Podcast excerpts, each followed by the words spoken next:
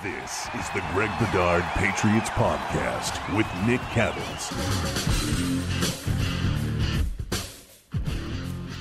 It's time for Rob Gronkowski's favorite podcast, podcast number 69. Nice. Greg Bedard Patriots Podcast with Nick Cattles with you. We went through the draft last episode. Now it's time to look forward. Now we look at the roster. Greg tells us his thoughts about how things are layered and maybe some guys that could surprise us could be cut, could be traded. Let's start with the quarterback position. As always, Greg, your likely opening day starter. Likely opening day starter would, at this point, it would have to be Cam Newton. I mean, I'm hoping for Mac Jones, but I think, um, you know, it's not only where he is and Cam's in his second year and things like that. Uh, that is certainly a factor.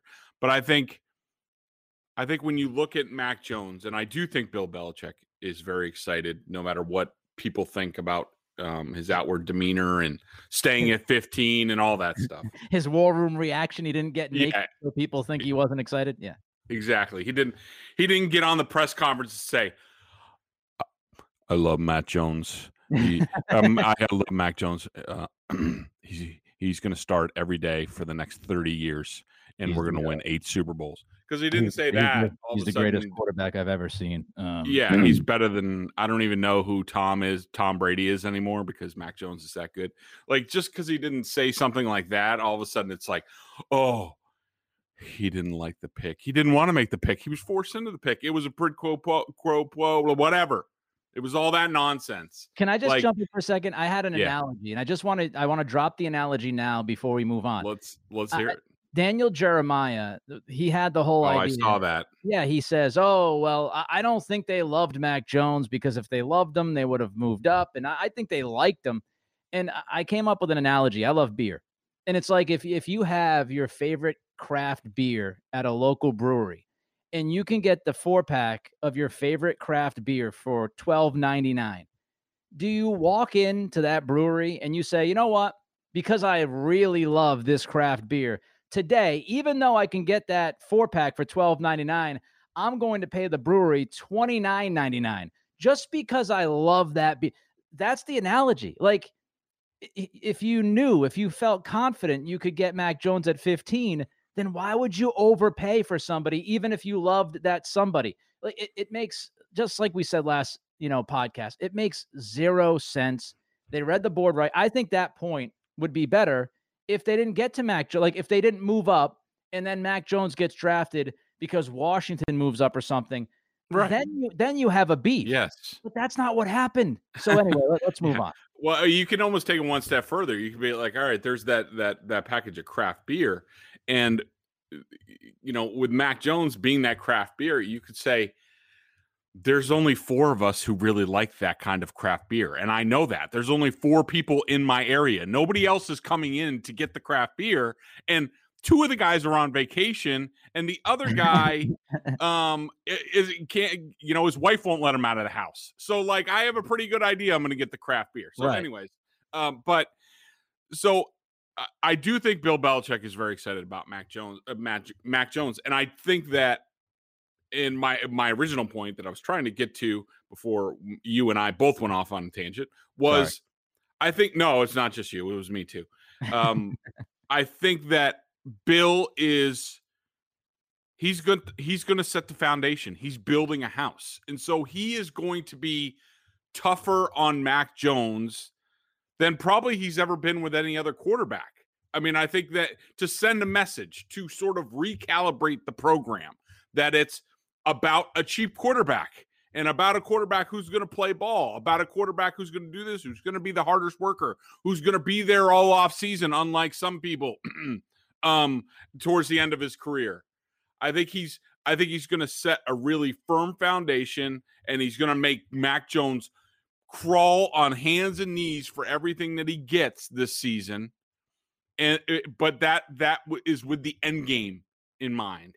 And so I think for that reason and others, and even though I did a column the other day that said that that again I found a play from Cam Newton and a play from Mac Jones that were very similar and how they reacted to them in their systems, not apples to apples, but close enough.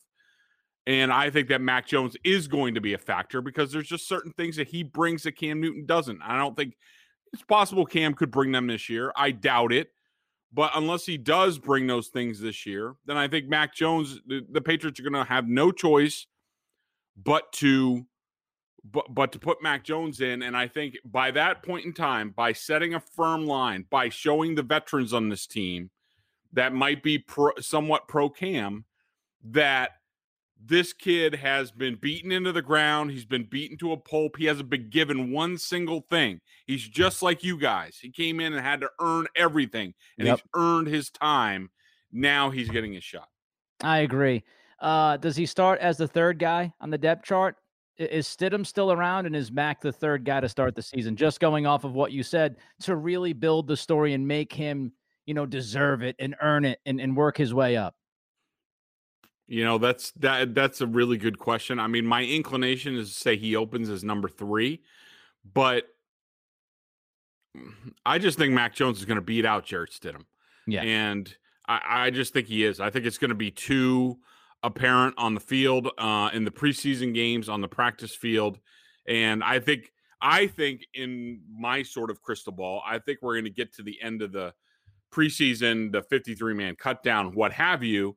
And Mac Jones is going to have a lot better preseason stats than Cam Newton. He's going to look better in camp, but I think Cam's going to be the opening day starter, and then we're just uh, waiting for a matter of when, not if. I agree with you. The only tough thing is, you know, the quarterback play is not always resulting in wins or losses, right? Like you, your record is not necessarily indicative of the quarterback play what'll be very interesting is if this team's playing well because the defense is better, they're running the football, Cam's making just enough plays, and they get off to like a five and two start or a four and three start. If they're if they're playing better than 500 football, but Cam's not playing great, will they make the move? You know, will Belichick say, yeah, you know, we have a winning record, but we could be better at quarterback. And Mac Jones, he proved it. Like he's better. That's going to be the interesting scenario, Greg. Yep. I, so I, I agree with you. Let's move to wide receiver. Uh, your top two wide receivers, I, I would guess Agholor and Bourne. Am I am I right or wrong? Yeah, well, so why? So the, the way I sort of do things, and I break, um, you know, the the the receivers down. And by the way, I just noticed that I forgot um, tackles, guards, and centers on this list. So, no, um, I, but those won't take very long, uh, considering everybody's back. But so I I view guys sort of how the Patriots view guys in terms of, and I didn't term them X wide receiver here, but basically I go wide receiver one is the guy who ends up on uh, winds up on the left. That's the X wide receiver, and in that group I have Agholor, I have N'Keal Harry, and I have Isaiah Zuber. Um, I think Agholor, no doubt, is the opening day starter, unless, um, of course, this discussion all hinges on injuries and things like that. But right. uh, they paid him a lot of money. He's playing. And a lot of times they're only going to play with two wide receivers. And uh, to sort of answer my own questions here, um, Agholor's the opening day starter. Could surprise. Look, Zuber's a guy that I could tell you this.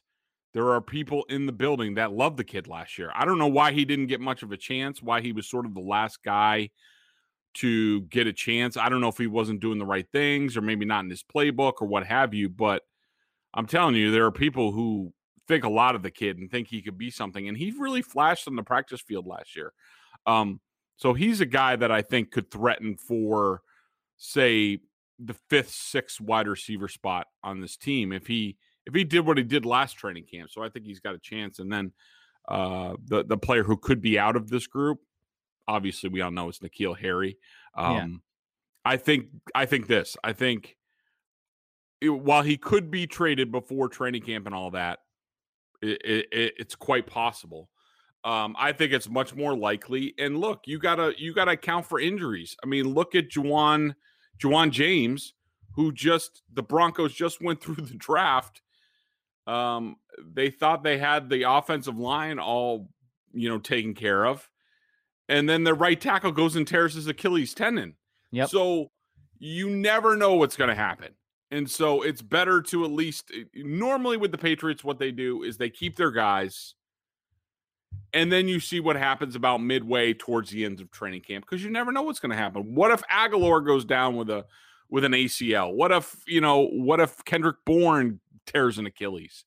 Like, where are you? So I think N'Keal Harry is here. We'll see what he does. I know he Cam Newton has invested a lot of time in N'Keal. Uh, will that pay off? Will the light go on and all of a sudden him catch fire? I do. I doubt it, but I do think that I still think he's a player in this league. I don't I know if he's too. a great player, but I think he could be, you know, sort of like a little Anquan Boldish, you know, possession receiver where he's just, you know, Larry, Larry Fitzgerald later in his career, big body, slower guys who just catch the, the crap out of the ball. And, uh, you know, I think this is all sort of a new reset with Cam back, Mac Jones there. I think he's got a chance, but I uh, obviously if it doesn't work out, he's going to be gone at some point. I honestly wouldn't be surprised by anything with N'Keal Harry. Like that's how I feel about walking into this season. Yeah. Like uh, last year, again, I think he has a chance to be a player like you do. Uh, is he going to justify being a first round pick? I don't think we'll see that happen, especially in New England. But is he somebody that can make some plays? Yes, I do think he can make some plays. And I, I think if the quarterback play was a little bit better last year, he would have looked a little bit better. Would he have been a completely different player and awesome and off the charts? No but he was open a number of times and the ball wasn't thrown his way. And, you know, the first season I just throw out because of all the circumstances, his injury and, and Brady not really believing in him, et cetera, et cetera. I, like, I would not be surprised if he contributed to this football team. I would not be surprised if he was traded after camp. I, like, I, I wouldn't be surprised by anything with N'Keal Harry. Uh, let's go to the uh, right side. You've got Kendrick Bourne. You've got Tre Nixon in the mix. You have uh, Devin Smith. Your thoughts on that side? Yeah, so with this position and and even this is somewhat up in the air because normally in a traditional Patriots like one tight end system, um, you get a lot of three wide receivers, uh, uh three wide receiver sets. So you have yeah. the slot also. Now with two tight ends playing a lot, and we expect them to, I don't expect them like say the Patriots are down 10 in the fourth quarter. Are you going to put two tight ends, two receivers, and one running back on the field to come back? Probably not. Uh, they'll probably just rotate Henry and Jonnu Smith and that and that. So, but let's just go with, you know, if they have, if they do have a traditional slot at some point, this is not the slot. This is the X. Um, this is normally the number three receiver, but we don't know what's happening at slot. Normally, uh, this is, you know, Julian Edelman would be the slot, and then you'd go to this position. But I think Kendrick Bourne's a guy they need to see on the football field to see what he can do in this offense. And he could be the slot. You know, look, he's not the traditional guy as far as his build. He's a little bit slender and things like that. But what and you know, does Kenny take a beating? I do think he catches a lot of balls over the middle. I think you do like if you did put him at the slot that he could use his speed to sort of, you know, catch a little hitch and go and, and go a long ways. Uh, but you know, if he's if he's the boundary guy, he, he's going to play a lot. They love him. The 49ers loved him. They didn't want to lose him. Uh, maybe this some of this Jimmy stuff is a little bit of payback for um, Kendrick Bourne, but um, you know Tre Nixon, the seventh round pick, you know he's going to have to come in and learn the playbook. Number one, uh, Devin Smith, I don't know a whole heck of a lot about, um, but he looked okay in in in his his circumstances. But you know, for this category, opening day starter, no doubt, is Kendrick Bourne. Uh, could surprise. I look, I mean, as a seventh round pick, I guess you got to say Tre Nixon, and we'll see what happens with him. And, you know, obviously Devin Smith is the likely guy out, but again, it's all going to be proven on the field. All right, let's look at the slot uh, Jakobi Meyers, good old Gunner Olszewski, and uh, Kristian Wilkerson. Your your your thoughts about uh, that position? Like you said, listen, we we've been spoiled in New England with Welker and Edelman. It's going to be a little bit different this year. Yeah, I'll be interested to see how uh Gunna looks this Gunna. year in training camp because uh just remembering from last year, I remember seeing him at training camp and I was like, holy crap, he looks physically like a completely different guy. And I'll be interested to see what he looks like year three, um, because I thought he was he was a real player. I actually probably the biggest surprise for me was that he didn't contribute more uh, in the passing game last yeah. year because I thought he showed really well in in training camp. And so I I don't understand, you know, I understand the desperation um because he doesn't look the same and Edelman's gone, but I don't know why people are sleeping on Jakobi Meyers as the slot on this team. That's that's where he's been for the most part since he's been here. Um he runs a lot of passes pass patterns over the middle. Um he's got good quickness. He uh, he's he's able to be elusive. Um I think he could be a good player here and I think he's if you liked DeVonta Smith or that sort of physical makeup for the Patriots to be a slot receiver, then you should be okay with Jakobi Meyers because all the kid does is be productive. And I think, uh, you know, I'm a fan of his, and I would like to see him get more of a shot. I, think the one pushback, Greg, is speed, right? Like, I think people wanted yeah. that that speedy kind of weapon. And when you look at this wide receiver core, not a ton of speed. I mean, Agholor is fast. Agholor can can get down the field. Kendrick Bourne is not necessarily a burner. Obviously, is not a burner. Jakobi's not a burner.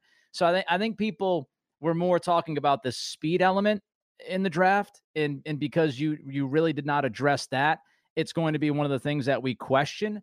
But I agree with you. I think I think Jakobi, every time that guy has been given a chance, he's been productive. And until mm-hmm. he's not productive, and, and think about it this way: last year he was productive with bad quarterback play and really no help at wide receiver. So why can't he get open one on one consistently? And if the quarterback play is better, he should be productive. All right, let's jump to tight end.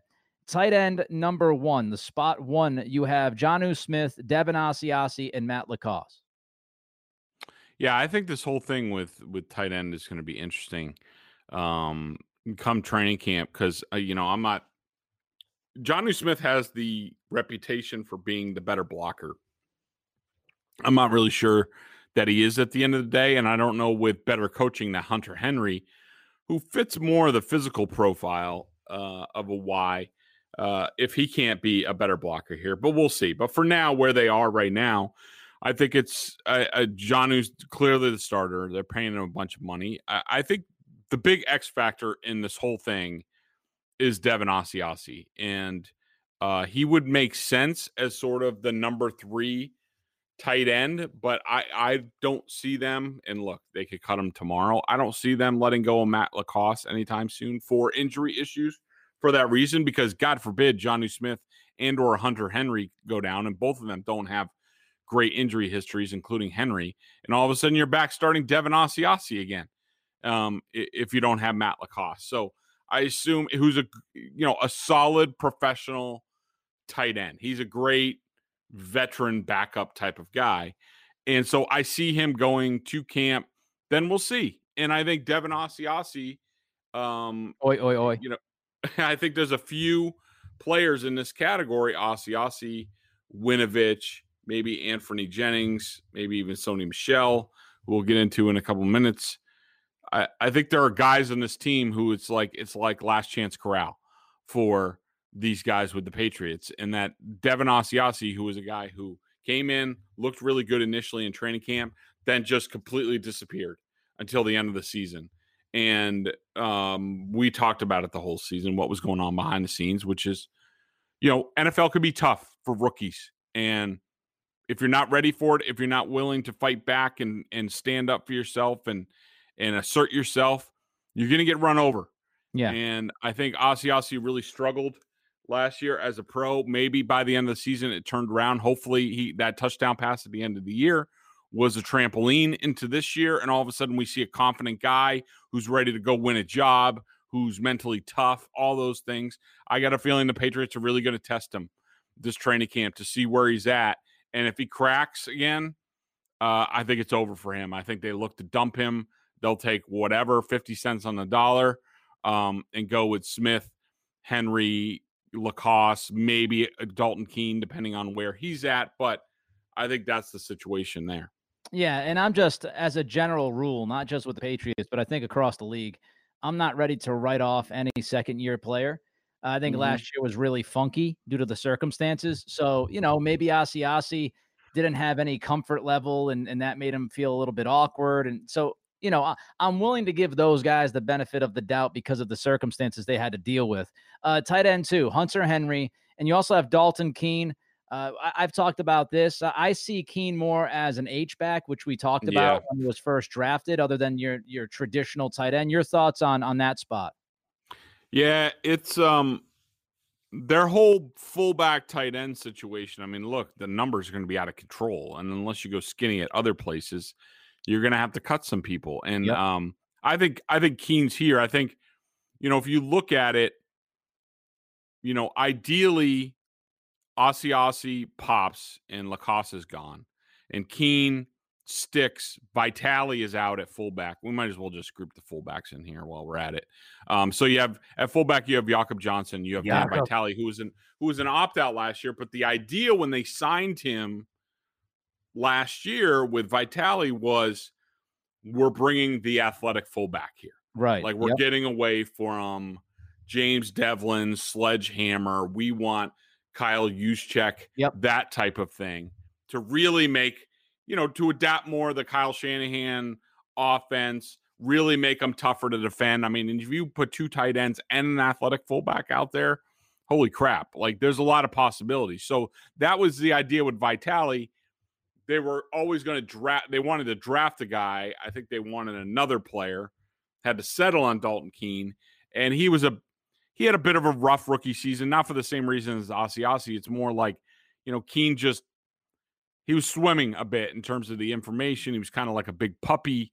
He was um, banged up a lot too. He he he dealt with like two or three different injuries, right? Yeah, but I think I think they like him there, and I think he I think he he. If I had to pick a guy between Asiasi and Keene to stick this year, it would be Keene because I think he can he he gives you coverage at fullback and tight end, um, and so I think that he sticks. Hunter Henry I'll be interested. I want to see the kid stay healthy for a whole season and see what he can do because I do think he has a lot of potential. He's just and with the Chargers, it always seemed like he was hurt. Fun spot to talk about running back. Damien Harris, you know, I, I stood up on the table for that guy all last year. Give him carries, give him carries. You've got Damien Harris, Sony Michel, Stevenson, and Bolden. Yeah, I think uh, opening day starter clearly to me is Damien Harris. There's no be. doubt, and and you know it's funny we hear more. I, I, don't know if it was was it Mike Lombardi's podcast I was listening to the other day and talked about how uh, maybe it was Chris Sims. I don't know who it was, but they were talking about how good of a player Damien Harris is, and you know how much they think of him, and it's like, yeah, all right, you're a little late to the party, um, but I, I think I think the kid's a really good back. Um, you know where it gets interesting is you know everybody thinks and it's quite possible that stevenson and sony Michel are sort of in competition for the number two spot uh, i wonder with stevenson plays a lot of special teams i wonder right. if he is more brandon bolden protection yeah. yep um initially than sony Michel. um i just don't know I, I i don't i don't see bill you know giving up on one of his first round picks. Look, they didn't pick up the option, so this is his final year. Then he's going to be a free agent. Um, you know, what are they going to do? What are they? They're going to trade him and and get what for him? I I don't know. I just see I see Bill sticking it out with Sony. You do need a couple of good running backs. I don't think Stevenson just because um just because they drafted him in what where they draft him the fourth round. Fourth round, yep. Uh, just because they drafted him this year doesn't mean like he's going to be something. Look at Damien Harris. He sat for a whole year. We didn't know what he was. All of a sudden, second year, he becomes like a potential starter. You know, James we can White, go on and James, on. James White, yep. same kind of deal. And Shane I agree with you. Yep, yep, I agree with you with Sony Michel. I mean, let, let's not forget this. I mean, the last time we saw Sony Michel on a football field is some of the best Sony Michel we've seen as a New England Patriot. So I think Belichick certainly remembers that. And like like you said, if you trade Michel, what are you looking at getting? Like the running back market, it isn't sexy. Like if you look at the free agency market, teams aren't bending over backwards. Green Bay paid Aaron yeah. Jones, you know, a big chunk of money. Other than that, the free agent market was pretty much dead at the position. People know that you can get guys in the fifth, sixth, seventh, undrafted free agents at that position nowadays. if you trade Michel, what's worth it? Keeping Michel motivated last year on his contract, maybe he yeah. popped for you, or getting a fifth or sixth round pick in the in the in next year's draft. Like I think Michel is is more likely to stay than people believe. How about the pass catching backs? We got James White and JJ Taylor. Yeah. That, mm, by the way, Nick, that was a, a good point that you brought up about you know this being the final year for him and being motivated. I think Belichick definitely takes that in consideration. I think he's a big fan. We've seen it before. Guys playing guys in the last year of their contract because he knows yeah. they're motivated, and so and, I think that's. We, and we also saw last year. Why, why did Michel play some of his best football, if not his best football, as a runner for the Patriots when he came back from injury? You could argue it's because Michel was sitting on the sidelines watching Damien Harris do what he did, and that put kind of a chip on his shoulder, and he ran much harder than we've seen him run before. And, and maybe Belichick saw that and said, okay, maybe Michel's the kind of guy that every once in a while you got to kind of poke the bear. And Harris poked the bear, and now, hey, he's on his last year of his contract. He's going to prove himself again. Maybe we'll get that same hard running Sony Michel for a full season that we saw the last few weeks of 2020. All right, White versus Taylor. I think we all know it's going to be White. I want to ask you though, how do they feel about Taylor and, the fact that they didn't really necessarily go out there and, and get a Dimitri, uh, Demetric Felton or somebody who was like that fast, yep. speedy catch guy? Does that mean they feel like JJ Taylor might have a future in this offense?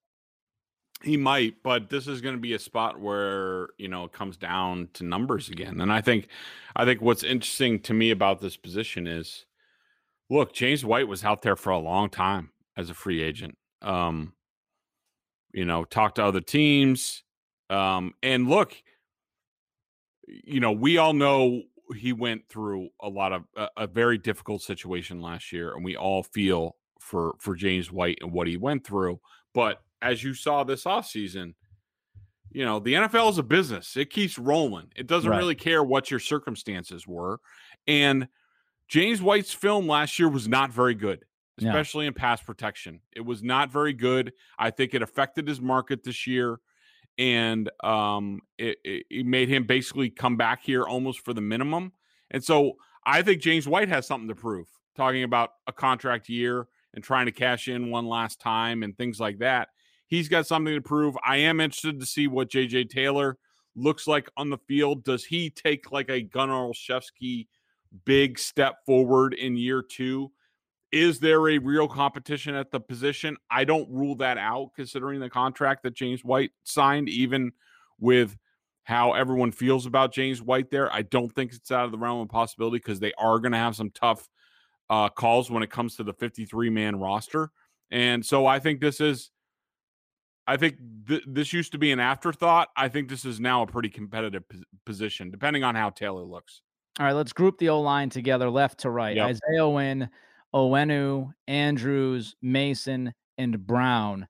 Uh, and, and, you look at the backups there, you've got, you know, Korey Cunningham, Justin Herron on the left side uh, for tackles. And then you've got William Sherman inside left guard behind Onwenu. And then you've got Karras uh, as, as the backup center, Marcus Martin, backup right guard, Yodny Cajuste as the backup right tackle. Just overall as a group, Greg, if you can tell us your top two or three questions – about an offensive line that, you know, on paper, if healthy, everything goes well, this is going to be one of the best offensive lines in football. But what are your questions about them? Uh, well, I think Trent Brown's my number one question. You know, where is he at? Where is he physically? Does he stay healthy? You know, he was completely unreliable for the Raiders. And you could say, well, it was the Raiders and they'll be motivated now. Well, Dante's not here anymore. Um, so we'll see. Yes, Trent Brown's in another contract year. I don't think anybody um, outside of the Patriots is going to pay him ever again after what he did to the the Raiders and the 49ers, quite frankly, um, before that. And so I think he's my biggest question mark. Now, you know, I to me it's pretty clear cut that it's going to be Wynn Onwenu, Andrews, Mason, Brown in that order. I mean, yes, Trent Brown was a left tackle the last time he was here. He played almost all right tackle with the Raiders. You know, you just gave Isaiah Wynn ten and a half million dollars for next right. season. Yep. That's not guard money. no. as tackle money. So I think you got to start with Wynn there. I to me that's the group. It's always been that group. I think it continues. Cajuste, a third round pick. Will he ever do anything? Will he ever be on the field? Uh, I mean, I think so they're. Crucial. He said, "Could you like?" I was thinking about this the other day. It's like Keyser Söze. Keyser Söze. he's gonna he's gonna go walking out, and his limp's gonna get to a regular mm. walk as he walks away from the facility. Yeah. Like, but his role is pretty big because listen, Herron I think is, is going to be fine as like a, a, backup tackle, and maybe Cunningham's fine as like a swing tackle. But but if you tell me that Cajuste is actually something, again, as you said, third round pick, if he's something, now I have a lot more relief at the tackle spot because again, yeah. healthy, motivated, all that good stuff on paper. This O line's ridiculously good. But is Isaiah Wynn going to stay healthy? Is Brown going to be motivated? Right. going to be focused? Is he going to be in shape all season long? If you've got Herron, Cajuste, and Cunningham to back those two guys up, I feel much more confident. If Cajuste ends up being a nothing, then I do think tackle depth is, is an issue. Yeah, I think they might have to address that at some point. I mean, Look, Korey Cunningham hasn't proven anything since he's been here. He kept getting passed over last year's by last year by rookies and things like that. So I think he's likely gone at some point. I think they're probably going to have to go out and get some sort of veteran option at some point, uh, just to give them a little bit of safety at both tackle spots. I mean, I think I think Herron, uh, depending on how much he hit the weight room this offseason, um, is could be a borderline starter in a lot of places. Um, so I I think a lot of the kid, but he had to get a lot hel- uh, a lot stronger this offseason. So I but I do think you're right. I mean, could Cajuste, I mean, look, best case scenario, let's say he is healthy this year. When was the last time he played a football game? like how I don't even know. Like I yeah. wasn't he hurt in West Virginia too? Uh, like I I don't know, but so it's been a while. I don't think anybody, even if he's even if he's gangbusters in training camp, I don't think anybody's going to trust him. Yeah, to be able to do anything. He's more of like he's back at like even if he hits, he's still like a rookie basically. And so I don't know how much they trust him. So I think yes, I think at some point they they go out and get a veteran type. You know, maybe another Dan Skipper you know, he's a journeyman. Love Dan Skipper, uh, who is still in the league, mind you. Um, so I, I, yeah, I think you're right. And but interior wise, I think you know Karras is sort of the swing guy. Sherman will be on the roster because they drafted him, unless he's some sort of um, disaster. I think those are the two interior guys, and I think that's about it. Because I think you're going to need, I think you're going to need to take. Let's just say Cajuste is somewhat salvageable this year. You bring in another guy. I think they're going to have to keep all three. Two interior guys. All of a sudden, you're you know full full room. So you're looking for a tackle who could play guard as well. So it's it's going to be a tough pull. There's an interesting report the other day I saw when Alejandro Alejandro Villanueva oh, uh, signed with the Ravens. There was a report out there that said that he had talked with the Patriots, and, and that was pretty interesting to me. Uh, you know, maybe I'm right uh, or maybe I'm wrong here, but if you look mm-hmm. at the Trent Brown thing, maybe it was Villanueva versus Trent Brown. Uh, and and if the Patriots picked Trent Brown and, and trading an asset for Trent Brown uh, over Villanueva, that's going to be interesting to see play out. If Villanueva plays well for Baltimore and Brown kind of stinks it out, uh, then that might be one regret that Belichick has not chasing down the Villanueva thing a little bit more than he did. Uh, before we get to the member question of the day, I did want to ask you about the biggest story in the NFL right now because you have a history and uh, w- with this team, and you have a history with the quarterback. You, you know them fairly well. Of course, I'm mm-hmm. talking about Aaron Rodgers. We don't talk about big picture NFL stuff very often on this podcast, but I, I feel like we'd be remiss if we did not mention the story. A lot of stuff flying out there. Uh, I talked to Rob Demovsky of ESPN on my show just a couple of days ago and Rob mm-hmm. said he's a plugged in guy. And Rob said, look, yep. I don't think there's any chance he's back. I, I, I don't think he plays another down for the Green Bay Packers. Just your general thoughts on what's going on out there and, and what you think might end up happening.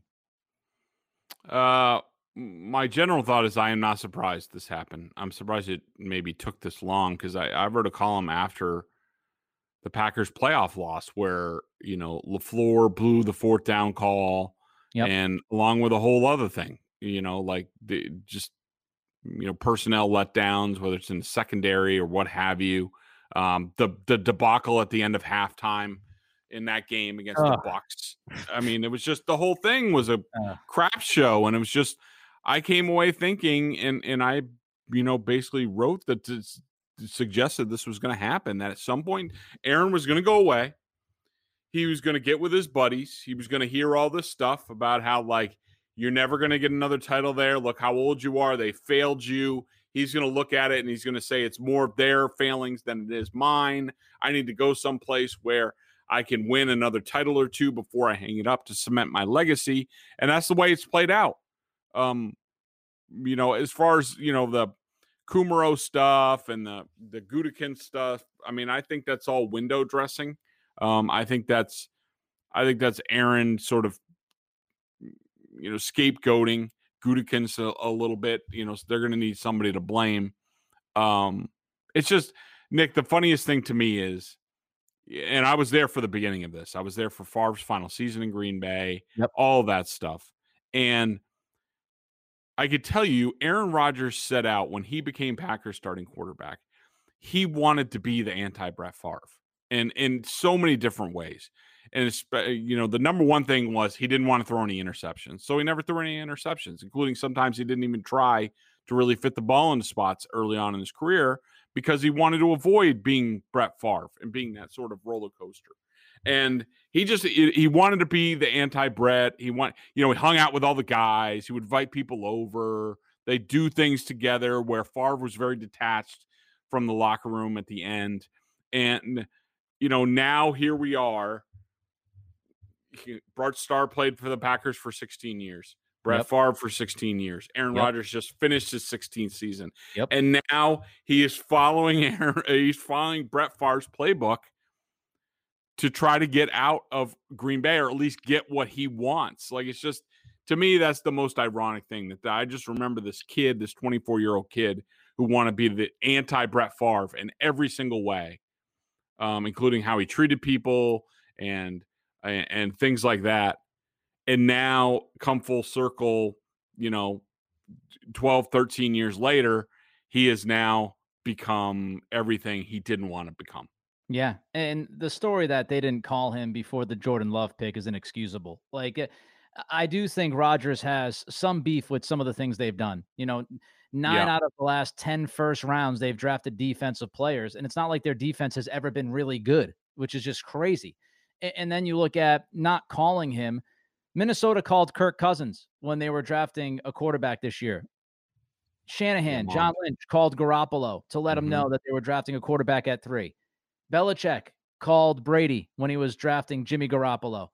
That's the way the league works. And the fact that nobody could pick up the phone and call a guy who has been there at that point 14, 15 years and, you know, had won a Super Bowl and is seen as one of the best quarterbacks. It's just amazing to me that that Packers front office and Mark Murphy up top can drop the ball at that kind of level. I just I think that's that's crazy. That's just crazy to me. And one more thing, Rodgers is very stubborn. Uh, you know, when I was talking to Demovsky, Demovsky had a great uh, had a great line. He said that Rodgers is an all pro when it comes to grudge holders. Oh And- yeah. Hell yeah. so- he, he remembers stuff I wrote about him so when I you know, see him. he's one of the like he's cut out his own family like legitimately has cut out his own immediate family and does not talk to them when when aaron rodgers says you're dead to him usually you are dead to him so if he's at that point with the packers yes i do actually believe he is the kind of guy that would say i'm going to sit on my ass that's it I- i'm not going to play for Yeah. you I'm, I'm done with you so interesting stuff because of course that could eventually affect the patriots especially if he's moved to the afc because there's a lot of talk about the broncos uh, BostonSportsJournal.com member question of the day. $39.99 on the annual plan. Top notch analysis of all the Boston Pro sports. And with a membership, you get access to a ton of video analysis that Bedard does on the coaches' film and direct access to him in weekly chats. Uh, Dr. Doug, 49. Great analysis. There you go. A little bit of love to begin it. Great analysis, Greg. It seems Cam never worked on his craft, just content to get by on his superb natural ability. How much time did Cam spend in the film room? Could he diagnose defenses when he was in Carolina? Inquiring minds want to know. Yeah, so um, you know, this is an interesting question, and I was just looking for the story, but I can't find it readily because uh, I wanted to read from it. But for those who want to know more, a little bit more about how Cam Newton ticks, I suggest you Google Albert Breer, Cam Newton, Scott Turner, and I think that'll do it. You should be able to pop someplace. But I remember Albert Breer wrote um, a really good story, and I remember when they signed him last year. Uh, I referenced this story, and um, you know, there's a lot of questions about you know because I did this column about Cam and and how he sees the offense and how he's going to get to do it. Um, look, I'll say this about Cam. Um, there has been is certainly in New England, and this goes to at least the time with the Turners in Carolina. No one has ever questioned Cam's worth work ethic and the time that he puts in, as far as film, playbook, stuff like that.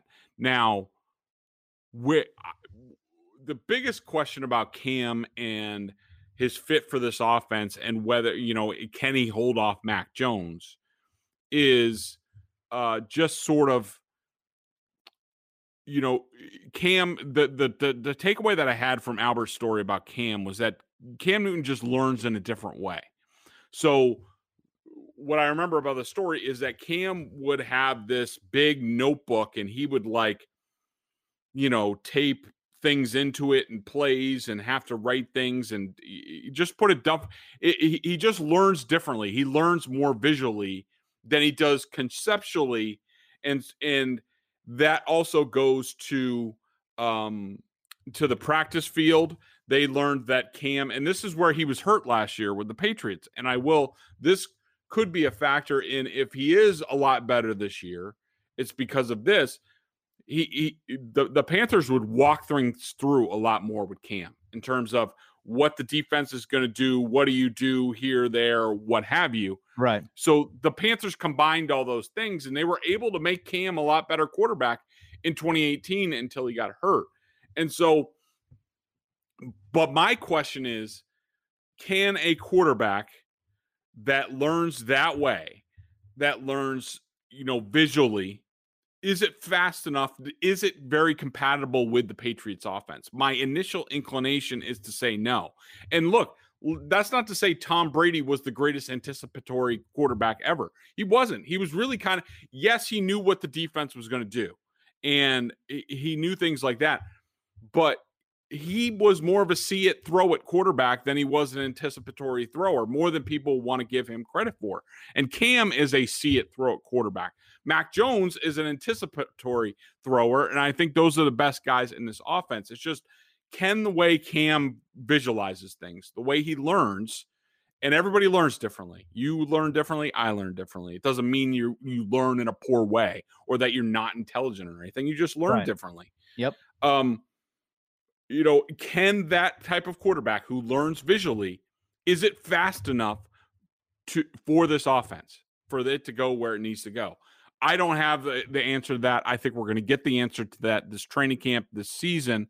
But, you know, the initial returns were it's not a good fit in terms of what the Patriots need. But again, like you said earlier, last year was a rough year and probably rougher for Cam, changing places, COVID, all that stuff, um, crappy team around him, all that stuff.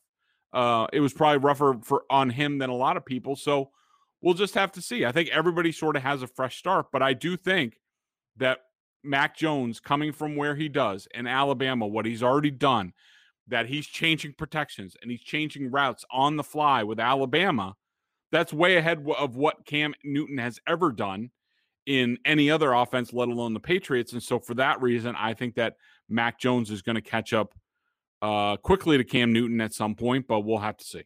It's a fascinating story. It's one that's obviously going to play out all summer long. And when you talk about the big notebooks, I think of Manny Ramirez and JD Martinez, right? Like those yeah. guys those big notebooks in the in the dugout and they write down everything. And you know, like you said, some people learn a certain way, others learn a different way. It's just it's how your brain functions. It's it's like a system. Everybody has their own system. And so that's Cam's system. Well, that'll do it. Podcast number 69, Rob Gronkowski's favorite. uh, hopefully, you enjoyed it. A lot of information in this one. Uh, everybody have a great weekend. We'll be back early next week uh, to possibly, I would think, Greg and I haven't talked about it, but I would think we'd be talking about the defense and how all those things come together. Defense. Until, defense. Until then, be good.